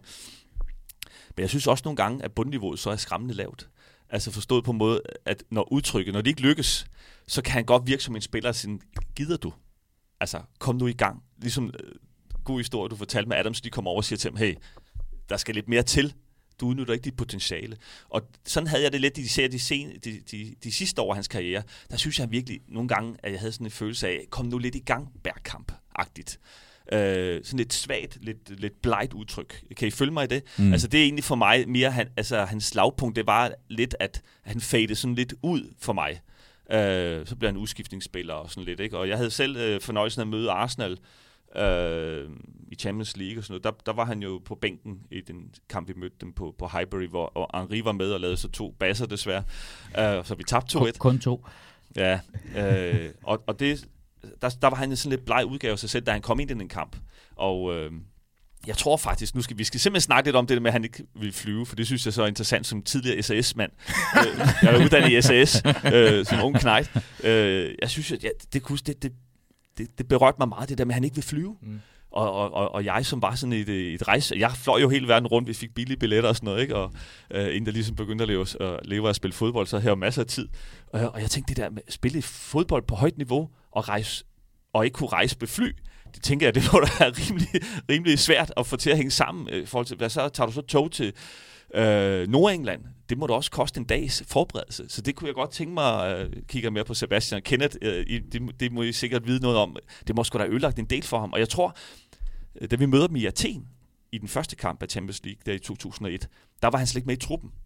Så der tænker jeg, at det, det var den flyskræk, der gjorde, at han ikke må, var med til den kamp. Ja, der, var- der var mange af de der Champions League-kampagner, hvor han kun spillede fire ud af seks kampe, Ja. fordi at øh, de to af udekampene lå logistisk som et helvede. Måske de havde spillet en kamp om søndagen, og så skulle de spille en, en kamp i Athen onsdag, det kunne simpelthen ikke nås med færge eller lignende, eller køre derned, så så det var jo et fravalg, og et ret stort fravalg, men han, han har også hele tiden sagt, at opbakningen for Wenger og Arsenal var enorm. Altså, de respekterede det, men det var måske, fordi han havde den klasse, han havde. Absolut. Ja, det, det var ikke gået med ret mange andre spillere. Du spiller kun halvdelen af kampen, fordi du Ej, ikke kan ikke- lide at køre tog eller Jeg tror ikke, bus. Iga Stepanov skulle have sluppet afsted med den. på samme Nej, måde. men, men jeg, jeg synes, det er sådan en, øh, det gør ham jo også lidt mytisk for mig, fordi jeg, jeg synes jo, det er jo, det er jo en kæmpe ting at ikke, øh, ikke turde flyve, og jeg kunne også godt tænke mig sådan at høre baggrundshistorien på, hvad har de prøvet for at få ham øh, til måske at blive en lille smule mere sikker for at, at gå op i et fly, ikke? Øh, men anyway, hans bundniveau, for mig, øh, bundniveau og lavpunkt for mig var mere det der med, at han nogle gange havde det der blege udtryk, og, og egentlig nogle gange bare fade ud af kampene, hvis kamp, kampen ikke lige gik efter hans hoved. Det er sådan min oplevelse af ham nogle gange. Enig. Øh, altså, Thierry siger jo, at det er den bedste spiller, han nogensinde har spillet sammen med. Og at han har spillet sammen med Lionel Messi og Zinedine Zidane. Ikke? Så, men stadig, han fremstæver stadigvæk bagkamp. Og alligevel så nåede han jo ikke... Han har jo ikke tre Ballon d'Or. Han har jo ikke et verdensmesterskab. Han har ikke Champions League og sådan noget. Det Ja. ja. kunne måske godt være, der manglede lige det sidste øh, i forhold til at være der 90 minutter. Den her weekend, Enig. og i næste weekend, og i næste weekend igen. Jamen, han gjorde jo nemme, øh, jobbet nemmere for, for Henri, altså den bedste partner, han har haft, så at sige, den bedste angrebsmarker. Det, det, det fortæller jo en, en, en helt vild historie, hvis du spørger mig netop, som du siger, Sebastian, med, med de holdkammerater, han har haft. Man må sige, da han spiller i Barcelona, der var det, jeg kalder det ikke et one-man-show, når man ser på det hold, de har, men der spiller han måske længere væk fra målet i virkeligheden, Thierry. Der spiller han lidt ude på siden, hvor i Arsenal, der var han mere den her spidsangriber og, og skulle fodres. Øh, I øvrigt nogle gode spillere, han har, han har skulle fodre Bergkamp også Ian Wright til at starte med. Altså også en, en angriber, som, Ja, som virkelig... med fart, ikke? Ja, ja. som, som virkelig nød det. Og, og de, de ting, altså, han, han kunne spotte et løb, øh, og han kunne... Øh, er han ikke også, øh, det, det, jeg tror, han er nummer 5 på all-time assist-listen i Premier League, øh, den mest assist-givende spiller i, i Arsenal med Premier League, Premier League med 94, tror jeg, det er. Altså ikke? nogle af Arsenals spidskompetencer de år, det var jo også målene fra Pires og Lundberg, og hvem satte oftest de her kanter op med løb ind i feltet? Det var Dennis Bergkamp, der Ja. gjorde det. Så øh, altså en, en, en, en, en total spiller, men, men bare lige for at ikke svare på det, fordi det ved jeg ikke præcis, men han gav det jo chancen. Altså hele historien der med, at han prøvede at, eller han skulle have været med på den her øh, preseason-tur, eller hvad det var, træningskampstur, hvor, så, hvor der er fly, der går ned, og så giver han det jo chancen, hvor han så har en enorm dårlig oplevelse med, øh, med flyturen, fordi der var turbulens, øh, og siger, at så skal jeg ikke sidde her nogensinde mere. Øh, og har taget sig selv i, kunne jeg, kunne jeg forstå, i kampe i Italien og kigge op, og nu skal, jeg, nu skal jeg med flyet hjem efter, når de har spillet en udekamp. Ikke? Altså, det bliver så, så stressende for ham, at altså, så, må man, altså, så må man holde op jo. Altså. Altså, Turbulens er jo ikke farligt, jo. Så siger jeg som tidligere, så siger jeg som tidligere SS-mand, som om det jeg ved ret meget om det. Det er det jo faktisk Jeg ikke. tror, historien var, at han var ude at rejse med det hollandske landshold i 94, hvor at de får at vide, at der er en af motorerne, der Ja. ja. er, er gået ud eller er blevet, hvad men hedder det er anden gang. funktions... Fordi historien er jo, at han, han, han skal jo, de skal jo på den her preseason-tur, hvor der er et fly, der går ned, og der skulle han have været med. Han fik bare ikke lov af Ajax. Og det er jo det, der var sådan ligesom, Altså, okay, det er et fly, der crasher. Ja, ja og- det, det er noget lort. Og det er jo det, og så siger han, okay, fint nok, og så, så flyver han så alligevel. Og så sker der det der i 94, ja. hvor der er en rigtig dårlig oplevelse, og så siger han, nu er det nok. I, i bog, sin bog, for, bogen fortæller han også, at det handlede meget om også om turene i Italien, hvor de fløj til alle udkampe i sådan nogle små lortefly. Ja. Og det var så netop der, hvor, som du siger, at så begyndte det at påvirke ham under kampene. Mm. Fordi han kunne ikke koncentrere sig, fordi han skulle vidste, at han skulle flyve hjem, og det brød sig ikke om det. Og så tog han ligesom en beslutning om at sige, det vil jeg ikke længere. Og det frigjorde ham. Det gav ham noget helt anden energi ja. at sige, nej, men jeg skal ikke flyve længere. Det, det, det, det gjorde ham fri. Og heller ikke tog. Det vil jeg heller ikke. det tror jeg så ikke, han havde noget imod. Øh, Sådan har jeg det. og, så, øh, og så har det givet det, det der fantastiske kælenavn, The Non-Flying Dutchman. Ja, det er fantastisk. Fordi Det er fantastisk der navn. ligger jo sådan en smuk kontrast i det, fordi han var jo netop flyvende på fodboldbanen. Ja. Han kunne jo netop tæmme bolden på et tidspunkt, altså og i, i to meters højde. Ikke? Øh, så det der Non-Flying Dutchman, det synes jeg er et meget, meget, meget fint og, og kærligt kælenavn. Også The Iceman på en eller anden måde, at han frøs hver gang han tænkt over, at han skal op på det her fly. Så, så der er mange ting, der passer sammen og siger, det her med øh, de her, øh, jeg har set billeder af nogle af de her propelflyver, de fløj med i Italien til udbanen. Jeg kunne, kunne måske godt forstå, at han havde en lille, lille frygt for det. Men det highlighter måske også, at det var i Italien, at hans lavpunkt var i karrieren i hvert fald, at han var hentet til der, Sebastian, du også talte om det i jeres andet format på Podimo med fodbold var bedre i 90'erne, at Italien var en magtfaktor i 90'erne. Det var der, spillerne gerne ville hen. Det var oplagt, at Bergkamp røg der til i 93, men han nåede at have tre trænere på det der halvanden års tid, han var i Inter, og de havde alle sammen en, øh, en forståelse af, at han skulle bare styre offensiven alene. Og så skulle de spille en 4-5-1 med Bergkamp på top, og så skulle han, altså han har beskrevet også i bogen, han nogle gange fik bolden, hvor han var ene mand på modstanderens banehalvdel. De andre kom simpelthen ikke op og supplerede, og så skulle han tage den derfra. Og det bukker han lidt under for, at han kom også lidt på kambolage og på, på dårlig kant med den italienske presse. Output her med, du siger, at han godt ville fjern og zoome ud og sådan noget, at de synes, at han var lidt sky på grænsen til arrogant øh, og, og ja, meget altså man bliver lidt passiv, ikke? Altså, ja. det, altså, det har jo ramt Dolberg lidt. Jeg ved godt, Dolberg er lidt anden, men altså, han var jo nærmest også nødt til at komme lidt væk fra Ajax, og han har lidt det samme i Nice nu, Kasper, desværre. Jeg havde, jeg havde Kasper som øh, ungdomslandstræner, ikke? Og, og, og lige så køligt og, og stærkt det kan virke, lige så øh, handicapende kan det være på en måde, at, at blive bedømt på sit udtryk alene, og ikke på sine aktioner. Men, men det er vi jo alle sammen slemme til. Altså, hvis man ikke jubler ordentligt, eller man ikke øh, laver en glidende takling, når man er mhm. bagud, så videre, så har man sådan et indtryk af, at man ikke vil det nok. Men altså, det ville de jo, de spillere. René Henriksen havde lidt det samme. Men, men det er jo lidt det med udtrykket, og det, det vil sige, det ramte jo også Bergkamp lidt i modgangsperioder i, i Italien, ikke? hvor man så kigger rigtig meget på, ja, men passion, ikke? Altså, det har han jo måske ikke så meget af. Ikke? Jeg vil så sige med, med Bergkamps øh, der er ikke nogen tvivl om, at Inter var hans værste periode, og det var jo så slemt, at han overvejede, skal jeg bare stoppe sådan, når jeg sidst i 20'erne, fordi jeg nyder egentlig ikke at spille fodbold mere. Men han var jo aldrig sådan, at han var på tribunen og aldrig spillede. Dertil var han simpelthen for god, og Inter vinder UEFA-koppen i 1994, og han bliver topscorer i, i, i turneringen og sådan noget. Øh, så så hans lavpunkt var ikke så lavt som mange andre fodboldspillere når i løbet af en karriere. Det var svært at finde i forhold til, hvad vi talte om i sidste uge, og måske også, hvad vi kommer til at tale om fremadrettet. Skal vi prøve at parkere det her med høj- og lavpunkt og hoppe videre til et andet punkt, øh, du var inde på det, Jan, med ja. vigtig wiki-viden, som øh, man ikke vidste, man havde brug for. Det synes jeg også var lidt svært. Vi har måske berørt nogle emner nu her. Sebastian, har du kunnet grave den frem? Ja, jeg fandt nogle gode ting i bogen, synes ja. jeg. Øh, bare et par, par korte ting. Den ene var, at øh, han sov med pyjamas. Det synes Ej. jeg, jo, det er Ian Wright, som fortæller det i, i Stillness and Det er meget At øh, første gang, de, skal, de bliver holdkammerater, og så øh, kommer han ud fra, fra badeværelset, de skal lægge sig til at sove der, der på, på. på første tur, og så har han bare en fuldblåen pyjamas på. Er det Iceman? Jeg synes, er det, det er Iceman potential? Jeg synes, det er fuldstændig perfekt. Den Bergkamp, han er den Bergkamp. Hvis han har lyst til at sove med pyjamas, så gør han det. Jeg er enig. Og den anden, det var, at han... Der er øh, to dedikerede fans her, Francis. Det er jeg bare nødt til at sige. Ej, jeg er ikke pyjamasmand selv. Men, Ej, det er heller ikke. Men jeg kan godt okay. forestille mig Bergkamp. Hvis han, det, jeg synes ja. godt, han må, og jeg synes, det passer med hans image. Og en anden ting i forhold til Iceman, det er, at han faktisk er lidt af en, øh, lidt af en joker. Altså, han, han er humor og laver jokes med sine holdkammerater og sådan noget. Og jeg ved ikke, om I kan huske, nu nævnte du Freddy Jungberg.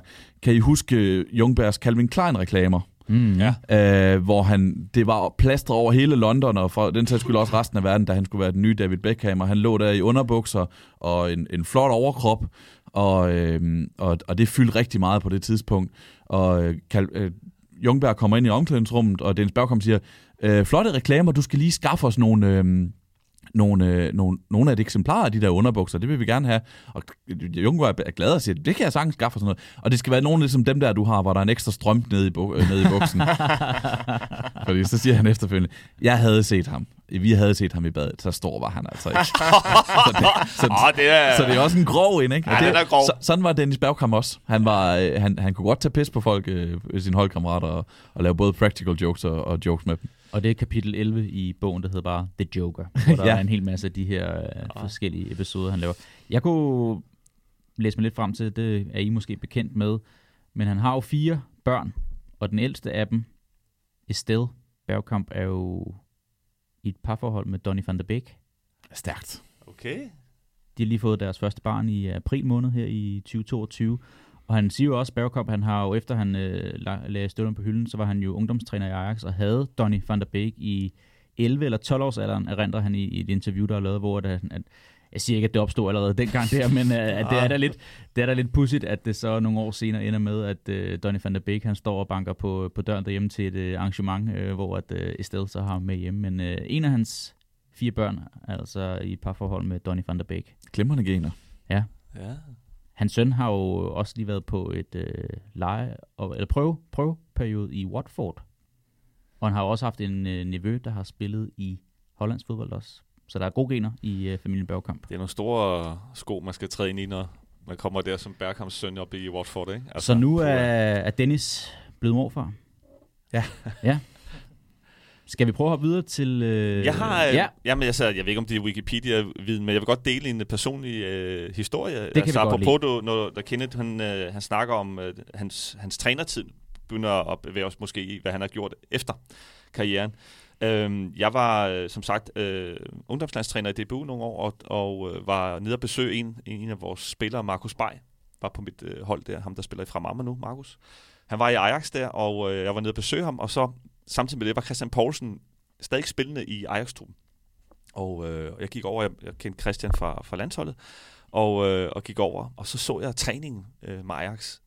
Og øh, efter træningen var slut, så havde de sådan lidt individuel træning, hvor de blev delt op i tre grupper.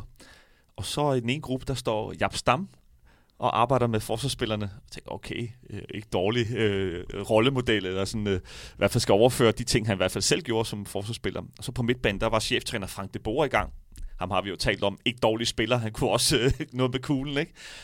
Og så øh, den gode Dennis Bergkamp var så angrebstræner jeg tænker, som, som ung spiller vokser op med nogle rollemodeller, som i hvert fald kan udføre tingene selv. Det godt at de så ikke øh, er verdens bedste pædagoger og så videre, det ved jeg ikke nok om.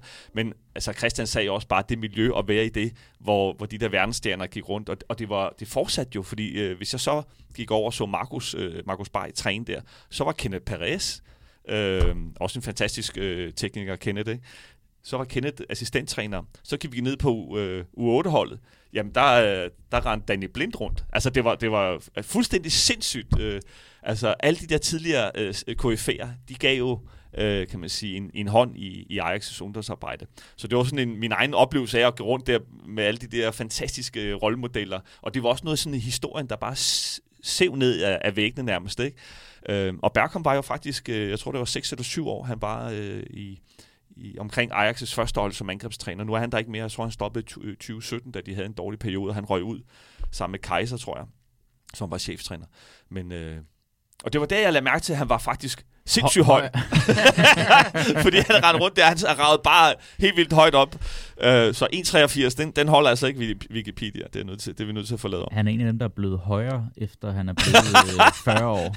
ja, han vokser og vokser. Det plejer, det plejer at gå den anden vej. Så ej, det, var, det, var en fed, uh, det var en fed tur, jeg havde først og fremmest med, til Markus der, men hele det der miljø, som Francis også har været inde på, det der akademi, altså det er det stinker af fodbold dernede. Altså. Der er Ajax også second to none i forhold til det med at have... Man kan sige, der er nogle klubber, der forsøger det der med at holde fast i noget ved at have nogle gamle KF'er ind. Manchester United ved Milan havde også... Du skulle bare spille på Milan i deres uh, Champions League-vindende hold der i, i midten af nullerne, så havde du mulighed for at blive cheftræner på et tidspunkt. Det kan også være til det dårlige, men, men den model Ajax kører, det, det lader til, at de holder den DNA, der er i klubben meget godt.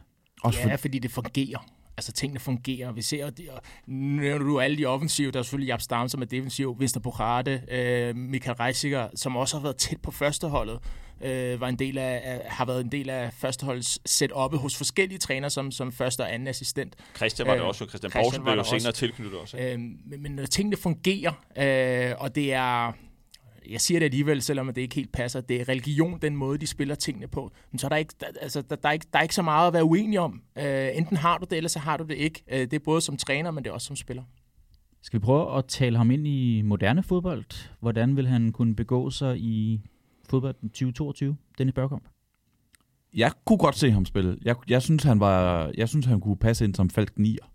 Det, der var han, det synes jeg, at han ville passe godt til, at han havde evnen til lige at ligge lige bag, øh, lige foran feltet og modtage nogle bolde og, og lave gode ting med det, og kunne selv score mål, kunne sætte holdkammeraterne op. De der løb, som vi snakkede om med, med Pires og Jungberg, der kommer ind fra kanterne, dem ville han, dem ville kunne finde det for, for den position. Så, så jeg vil godt kunne se ham som moderne spiller i dag. Jeg har faktisk skrevet ned, var han en af nyere tids første falske nier?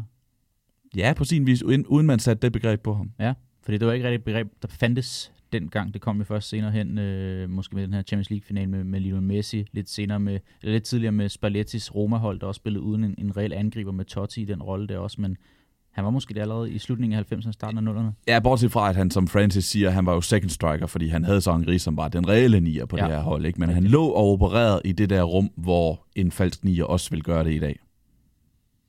Og øh, i forhold til, hvis vi skal klone ham, hvem øh, synes I, han minder om fra, fra gammel tid i sin, i sin prime, Dennis Bergkamp? Ej, det er sjovt, fordi jeg, jeg- og det er, nu dør folk af grin, men jeg har spillet sammen med en, som vi alle sammen kender herinde fra, Rajko Lekic, faktisk. Det er slet ikke det niveau, men som kunne noget af det samme. Nej, nej, men altså, jeg ved Hvor godt. ved Rejko nu? Nej, men altså sådan rent teknisk, øh, det, det, det, det, han var slet ikke lige så kalkulerende, og slet ikke lige så klinisk som øh, Dennis Bergkamp, men sådan rent spillestilsmæssigt, det er den første, jeg tænker på. Jeg er nødt til at sige det, fordi ellers så sidder jeg og lyver for folk. Det er den første, jeg tænker på. Jeg ville have sagt Johan Cruyff, øh, så er det ligesom to ender af spektret. Jeg synes jo, han, jeg synes jo, han, han, han havde det samme, meget det samme som Cruyff. Man sagde om Cruyff det der med, at han var en perfekt tekniker allerede som 19-årig. Så derfra behøvede han kun at tænke på øh, det taktiske del af spillet. Ikke? Og, og han havde det samme, den her kombination af teknik og intelligens, som jeg så godt kan lide ved, ved Bergkamp. Så jeg synes, han, han var lidt en, en moderne Cruyff, som han så også trænede under i, i Ajax. Altså, jeg vil sige, at han kunne sagtens være med øh, i dagens fodbold, Mm. mm. men han skulle være på et hold, der havde bolden meget.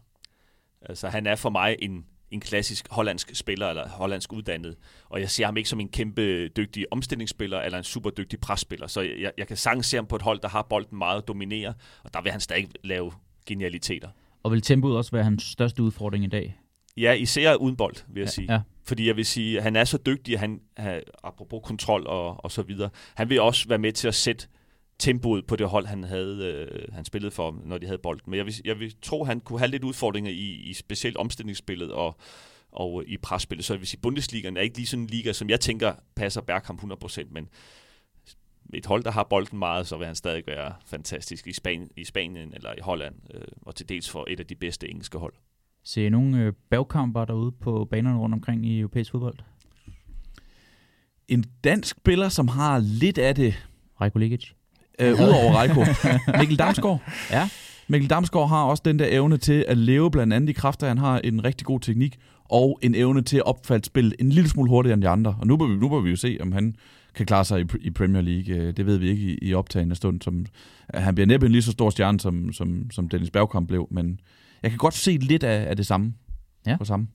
Det er faktisk et godt bud. Også samme fysiske styrke til at holde modstanderen væk, når han hænger på ryggen af Bergkamp? Ikke endnu. Eller undskyld, Damsgaard? At, jeg vil godt se ham med to Juventus-forsvarer på ryggen, og så Ja. spille Freddy Jungberg fri. ja.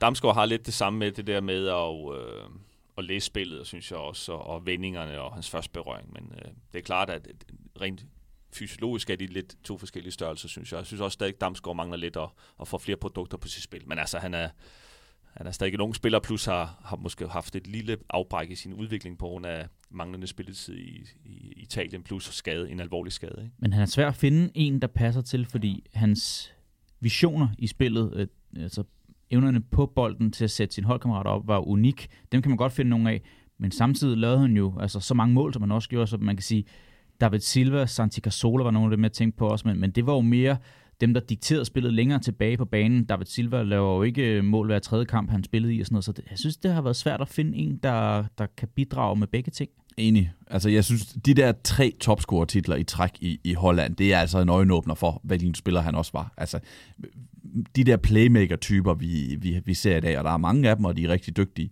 men hvor mange af dem har nogensinde været topscorer i en liga? Og hvor mange af dem har været det tre sæsoner i træk? Mm. Det, det, Men det er jo derfor, han ryger, altså, han ryger højt op for mig. Eller ikke ryger højere op end for eksempel Rune det kommer vi til at tale om. Men han kommer, han kommer derop af, fordi han, han, han netop kombinerer de ting. Altså fik det til at se ud på en måde, men var så afklaret med, at du skulle vinde, og der skulle være slutprodukt. Ja, fordi altså Lionel Messi, han, kunne, han kan jo bedre sætte en mand for stående med bolden for sin fødder. Det kunne Bergkamp jo ikke på samme måde. Sådan noget. Så den er svær. Lad os prøve at hoppe til det der med kaminhylden. Vi har jo kun én mand stående op i øjeblikket. Ronaldinho, en klar etter. Jeg glæder mig til den diskussion, fordi at, øh, jeg var faktisk lidt i tvivl. Jeg glæder mig til at høre jeres bud. Nej, det er jeg så ikke. jeg, Jeg, jeg, der er jeg lige nødt til at sige, det er jeg ikke. Så øh, jeg lige skal starte. Jeg, jeg, siger, jeg siger Ronaldinho 1 hos mig, Bergkamp 2 jeg, vil bare, jeg vil starte med at læse, øh, det er bare nu, snak, nu snakker vi sådan om eftermæl, inden jeg går ind i det, så var der bare et sjovt citat. Simon Cooper, som er en rigtig dygtig øh, skribent og har skrevet rigtig meget om Hollands fodbold, han skrev, da Dennis Bergkamp stoppede i, i 2006, så skrev han i Financial Times en artikel om Dennis Bergkamp, hvor han sluttede artiklen med en, øh, en anekdote, som jeg lige vil læse op. En aften sidste år samledes nogle hollandske fodboldlegender til en middag i Amsterdam. Omkring midnat drejede samtalen sig over på et gammelt spørgsmål. Hvem var den bedste hollandske fodboldspiller nogensinde? Hollænder er blevet kåret til årets fodboldspiller i Europa syv gange, flere end nogen anden nationalitet, bortset fra tyskere. Alligevel valgte, øh, valgte Jan Mylder, en stor angriber, der blev skribent, en spiller, der aldrig havde troet med at vinde prisen, eller på det tidspunkt Champions League. Bergkamp. Han havde den bedste teknik, sagde Mulder. Guus Hiddink, den store hollandske man- manager, nikkede, og så var sagen afgjort. Hvis vi lige glemmer det der med, at Bergkamp rent faktisk var tæt på at vinde Ballon d'Or, så, synes jeg, så kan jeg godt lide citatet. Det der Og med, Champions League. og Champions League også, men det kom efterfølgende. Ja. Øh, så, kan- så kan jeg meget godt lide det der citat om at sige, han havde den bedste teknik, ergo han den bedste hollandske fodboldspiller nogensinde. Øhm, jeg har ham nok også efter Ronaldinho. Ikke lige så klart, som Jan Nej, kan ikke, høre. lige- nej, nej, nej, det, nej, overhovedet ikke lige så klart, fordi, Nej, jeg vil godt argumentere for det. fordi Ronaldinho havde, han har verdensmesterskabet, han har Champions League, han har en Ballon d'Or-kåring. Han var Øh, verdens bedste på et Han tidspunkt. var verdens bedste fodboldspiller. Jeg er ikke sikker på, at jeg kan pege på et tidspunkt, hvor Dennis Bergkamp han var verdens bedste fodboldspiller. Nej. Til gengæld var Dennis Bergkamp rigtig, rigtig god i 1986, og han var faktisk også rigtig god i 2006. Ja. Øh, så der, der er bare en årrække, hvor han var så dygtig, og i mange forskellige ærer og ligaer og sådan noget. Og det betyder noget for mig. Øh, det, er ikke, det, er ikke, øh, det har ikke kunne, kunne, kunne tippe til hans fordel, men jeg synes faktisk, det betyder noget, at man kan gøre det så konstant over så mange år, fordi at fodbolden er skiftet. Man skal huske på, da han kommer ind i Premier League, øh, der, der, der, der er det en slags fodbold, og han er med til at transformere det sammen med Arsene Wenger, og Henri og Vera og hvad de ellers hedder, til noget andet. Til faktisk at være med til, til noget af det fodbold, vi kender lidt af i dag, faktisk. At han når lige at snuse til det, vi kender i dag, i forhold til, at tempoet lige pludselig var accelereret så meget. Teknikken og fysikken øh, skulle kombineres. Men jeg sagde det i første udgave af, af Kongerækken. Ronaldinho gav mig en følelse, som jeg ikke har haft med særlig mange spillere. Øh, og for mig er fodbold følelser. Øh, og, og det kan hænge sammen med, at jeg ikke øh, var, var på banen på samme tid som, øh, som, som Dennis Bergkamp. Men, men det der med at, at, at, kunne, øh, at skulle definere noget udefinerbart, det synes jeg, det synes jeg mere Ronaldinho havde end, øh, end øh, Dennis Bergkamp, og derfor så får han stadigvæk de edge. Jeg tror, jeg tror, vi er enige alle fire. Jeg er nok også enig, at Ronaldinho øh, fortjener en plads højere på kaminhylden end Dennis Bergkamp, men det har ikke været let, synes jeg ikke. Jeg er ikke lige så kategorisk som dig, Jan. Jamen, du er jo også Arsenal-mand. Ja, ja, ja. Du har, du har ikke noget hjerte, jo. Du har sådan en Men- kanon inde og i, så også i fordi- kroppen, jo. Det der moment i 98, ja. VM-kvartfinalen, altså VM-slutrunden i 98, det var der, hvor jeg faldt pladask for, for fodbolden, så det har også noget at sige med den der legendariske hollandske målspeak, legendariske touch, den legendariske yderside forbi Carlos Roa, øh, den argentinske målmand. Det har bare gjort noget ved mig. Altså, og så grund- tæller det selvfølgelig også med, at han er Arsenal-mand. Ja, selvfølgelig, og det, det er fair nok. Det, er jo, det skal jo være personligt, ikke? Men, men for mig at se, så, så da, jeg, da jeg tænkte over det i, i, i dag, men også sidste gang, da vi var sammen med Ronaldinho, der, der tænkte jeg egentlig også på, at for mig er der mange, der har vundet rigtig meget, som jeg synes er med til at gøre, at man er kongen. Det er jo, at man er, man er, man er vinder. Man har et eller andet trofæ, ikke? og man sidder på tronen.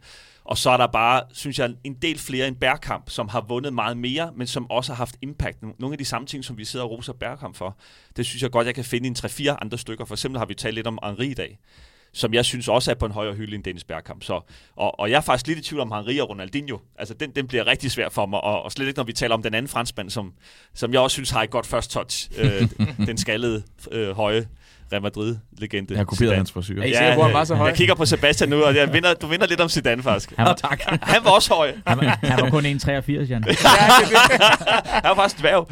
Øh, nej, så, så det er min argumentation, der var, hvis jeg skal prøve sådan at være lidt øh, logistisk, øh, eller sådan noget logisk øh, tænkende, så, så synes jeg, at Ronaldinho selvfølgelig er, er nummer et, men, men altså, det underkender jo ikke, at Bergkamp var en fantastisk spiller, og, og øh, vi har bare utrolig mange dygtige fodboldspillere, og, øh, og heldigvis for det, så, så har vi jo... Øh, så har vi masser af talestof, ikke? Det bliver en god lang serie, den Ja, lige Jeg nøjagtigt. tror ikke, vi bliver færdige forløbet. Nej, enig. Så lad os øh, opsummere. Ronaldinho er stadigvæk nummer et på listen, efterfulgt af Dennis Bergkamp. Så skal vi have fundet ud af, hvem der skal op på en første, anden eller tredje plads næste uge, Francis. Du har fået lektier for. Tre spillere. Ja. Og så gør vi det sådan, at øh, du giver os tre navne. Vi kender ikke til dem nu her. Glæder mig til at høre, hvad du har fundet på. Og så, øh, Må vi kommentere på dem? Jeg ved jo, at lytterne skal ja, ind og stemme. Ja, ja. Og så, Nå. øh, som du siger, Jan, så lad, lad det være op til lytterne, Ja. hvem vi skal tale om næste gang. Så vi ved Spændende. faktisk ikke nu, hvem vi skal tale om. Lad os få de tre navne først. Ja, men øh, vi bliver altså i Premier League. Øh, det er ikke så eksotisk, men øh, vi bliver i Premier League, og det er, det er tre midtbanespillere. Ja. Paul Scholes, Steven Gerrard, Ja. Frank Lampard Uh, godt valg. Okay. Det er, Godt ja, tænkt. det er de jeg, tre. jeg vil rose mine kollegaer. Det er virkelig svært valg, Okay, det der. I har, I har større smil på læben, end, end jeg har. End du- det Nej, men altså, prøv at høre. Det er, Altså, det er rigtig godt. Det, det, det er må også, blive dem. Og det er også en, så er der også en battle om, Ja, det er ligesom det, det var en battle i, i præcis. 0'erne og 90'erne på Hvem er egentlig den bedste? Ja. Men så er man det ikke i er tvivl det er flot, man flot er ikke i tvivl om kaminhylden, øh, så uanset hvilke af de tre, det bliver jo. Øh, måske ikke med et, hvis, men øh, øh, jeg synes, det er er en hård steder i, i, i verden, hvor du, uh, hvor du får uh, run for your money. Ja. Uh, det glæder jeg mig Må, til. må vi sige lidt om, hvem man... ja. Altså, jeg vil sige, Man må for mig, altid påvirke. for mig er Scholes meget undervurderet i forhold til netop, vi taler om konger. Mm. Mhm. Mm. Han har vundet sindssygt meget, og han har påvirket spillet ekstremt meget, og han kunne faktisk godt være lidt nasty. Altså for mig at se, så var han ikke Han var nasty. han var ikke for, ja, han var ikke for fin til at, han var ikke for fin. Han det siger nu heller ikke, at Gerrard og Lampard, de, var, de kunne også gå til den. Ja. Men jeg synes, Scholes, på grund af hans højde og så videre, han lignede jo sådan en lille hobbit, ikke? Ja. Øhm, han, han havde altså stort impact. Meget undervurderet. Så ja, Jamen, det er godt. Det glæder mig faktisk, Francis, at du også har lidt på den måde. For de andre, synes jeg, er blevet legender jo. Øhm, på en anden måde end Scholes måske er. Ikke? Nu, Nu vi se, hvem jeg, vælger jeg er meget spændt på, øh, på lytternes afgørelse. Men jeg sige, Scholes er for mig min egen personlige favorit. Altså. Ja. Det finder vi ud af næste gang. Skal vi ikke sige, øh, det var ordene for i dag? Jo. Tak for øh, deltagelsen i tre. Selv tak. Det her det var altså anden udgave af fodboldens kongerække. Jeg håber, I nød at uh, lytte til vores snak om The Non-Flying Dutchman, Dennis Bergkamp. På genhør i næste uge, hvor vi altså skal tale om enten Paul Scholes, Steven Gerrard eller Frank Lampard. God forslag, Francis, må jeg nok erkende, men øh, ja, jeg skal i hvert fald ikke bruge så meget tid på at finde ud af, hvem der er nummer 1, 2 eller 3, når vi skal op på øh, kaminhylden der. Vi kommer til at smide en afstemning ud på øh, de sociale medier, umiddelbart efter, at øh, vi har trykket stop på optagelsen her. På Mediano, ja. Ja, på Medianos øh, Facebook-side og Twitter. Facebook og... Øh, nej, øh, Instagram og Twitter bliver det. Instagram og Twitter. Godt. Hold øje der. Vi skal nok også selv øh, sørge for at lave lidt larm, så I ved, hvor vi skal lede jer hen. Tak for i dag alle sammen. Vi høres ved igen næste torsdag.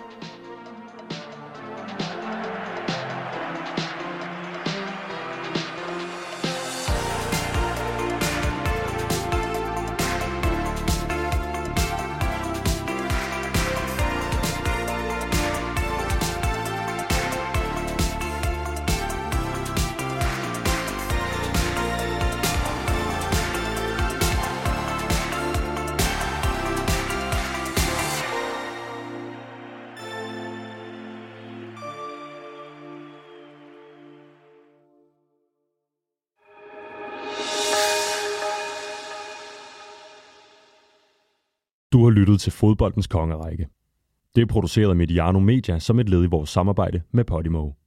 Du kan også høre det gratis på Podimo, hvor du også finder Fodbold var bedre i 90'erne, hvis altså du er abonnent. Prøv Podimo gratis i 45 dage, hvis du ikke allerede er kunde. Gå ind på podimo.dk-konge. Hos Podimo finder du også eksklusive udsendelser som Her går det godt, eller Livet i følge Emil og Thomas. Tak fordi du har lyttet med.